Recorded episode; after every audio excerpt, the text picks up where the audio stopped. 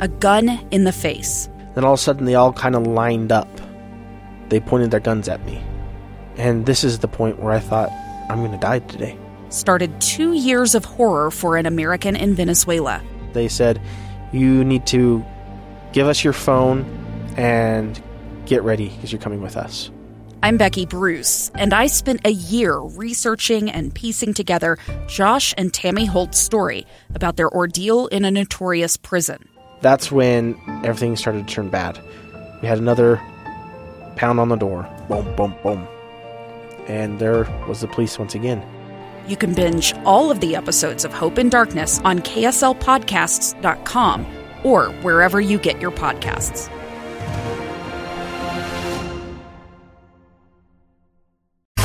Hey, welcome back to the program. Live Mike is what we're calling it. This is episode 16. We're covering a lot of topics today. Uh, on the line right now, we have your Senator Mike Lee, and I'm grateful to the Senator for joining us. Uh, sir, how are you? Doing great, Lee. Good to talk to you. Uh, likewise. Hey, listen, so you and I, uh, I reached out to you yesterday to your office uh, because I wanted to talk about these proposals uh, by Josh Hawley out of Missouri, uh, some of the insinuations by Lindsey Graham that he was going to chat with McConnell, see about uh, changing the rules of the Senate, and, and I am going to ask you about that later on. But something I saw this morning. Your office sent over an op-ed you had published uh, on Fox News uh, earlier this morning, and it brings up maybe the most interesting take on some of the language we've been using and some of our understandings of this Senate trial as it nears, if it's nearing. Uh, and it has to do with, uh, with, with one word, and that is jury. You assert uh, that uh, the Senate is not a jury and that as we, you know, become, you know, maybe want to be experts on impeachment, that as we use uh, comparisons between, uh, you know, trials that we know of conventionally, uh, maybe in the criminal system, uh, that uh, the senators do not occupy the role of jurors in that analogy. Uh, can you walk through some of the rationale, sir? Yeah, exactly. I pointed out in my Fox News op-ed that on January 15th, 1999, near the end of the second day of the Senate impeachment trial of President Clinton, uh, one of the House prosecutors made a lengthy presentation in which he referred to the senators in his audience as jurors. He, he did so six times. At the end of that speech, Senator Tom Harkin from Iowa, a Democrat, raised an objection with Chief Justice Rehnquist, who was presiding over the trial. He pointed out that it's objectionable to use the term juror in reference to a senator participating in an impeachment trial. And there are lots of reasons for this. Uh, jurors are expected uh, not to have any connection to the facts of the case or to the parties or to the prosecution counsel or to the defense counsel. All of those things are noticeably absent in the case of the Senate conducting an impeachment trial. And in fact, the, the founding fathers could have put the power to try impeachment cases and the question of removal in front of an impartial tribunal or court or specialized panel or even a jury. It didn't. It put it in the Senate. The Senate is itself a political body, and so it's not appropriate for us to refer to senators in this context as jurors.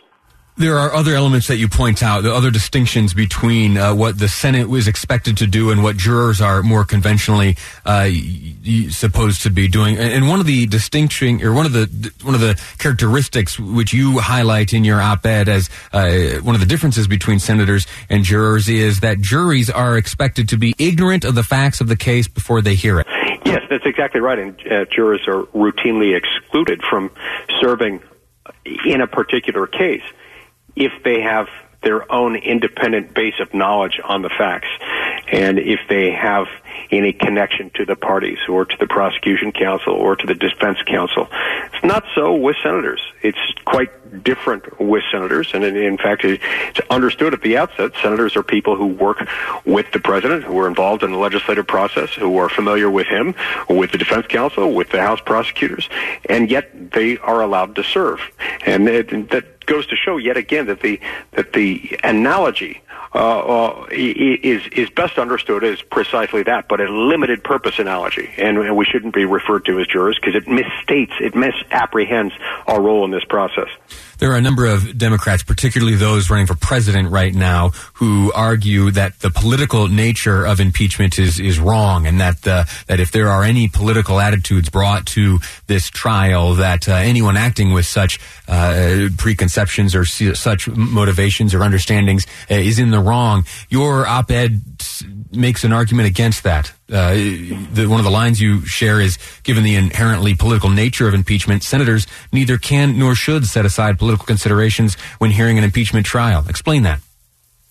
Yeah, first of all, it is absurd to suggest that anyone who has any political predisposition of any kind can't serve in the United States Senate uh, in connection with impeachment proceedings. If that were the case, then all 100 of us would be excluded, and no one seriously believes that that is the appropriate outcome.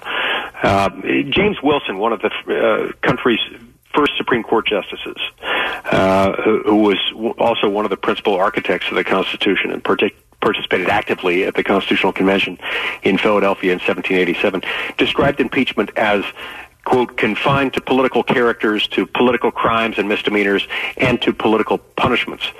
And so he made clear that by its very nature, the, the Senate's role in this process itself indicates that senators are not passive observers of the trial.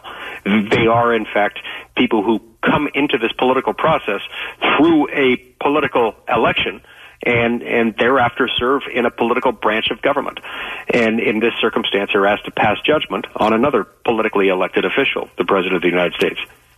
I'd like to shift gears a little bit. As I mentioned earlier, my uh, producer here reached out to your office initially because I had seen reports uh, uh, or comments rather from Lindsey Graham, Senator Graham, uh, making it known that he uh, had the intention of going to Leader McConnell and talking about the options available to the Senate to proceed with a Senate trial uh, without S- Speaker Pelosi transmitting those articles. Where are you in all of this?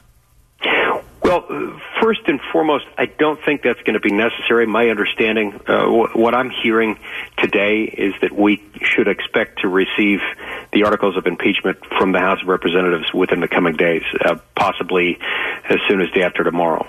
And uh, assuming that's the case, then there's not really a reason for us to consider changing the Senate rules. The Senate rules right now trigger the entire process and, and, make them dependent on the transmission of the articles of impeachment from the House of Representatives to the Senate. Uh, in order to change those rules, it would take a supermajority of two thirds of the senators in order to do that.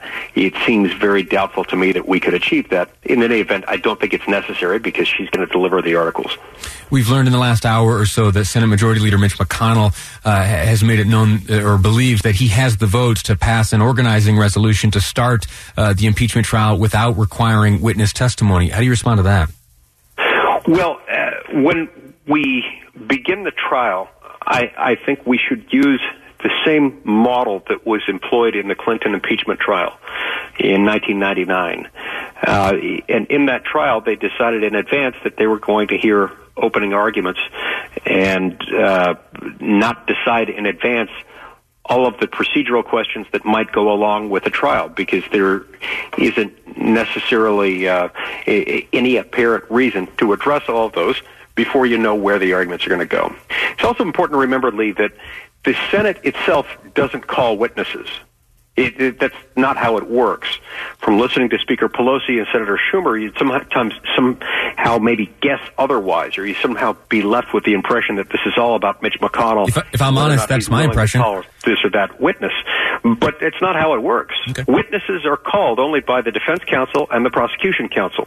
Now, the Senate itself can decide uh, procedurally to take this or that route and to decide to exclude certain evidence uh, on a case by case basis. But the Senate itself is not the one calling the witness. So, in advance of knowing uh, whether or to what extent additional live witnesses are going to be required on the House, uh, on the Senate floor from the House impeachment uh, articles.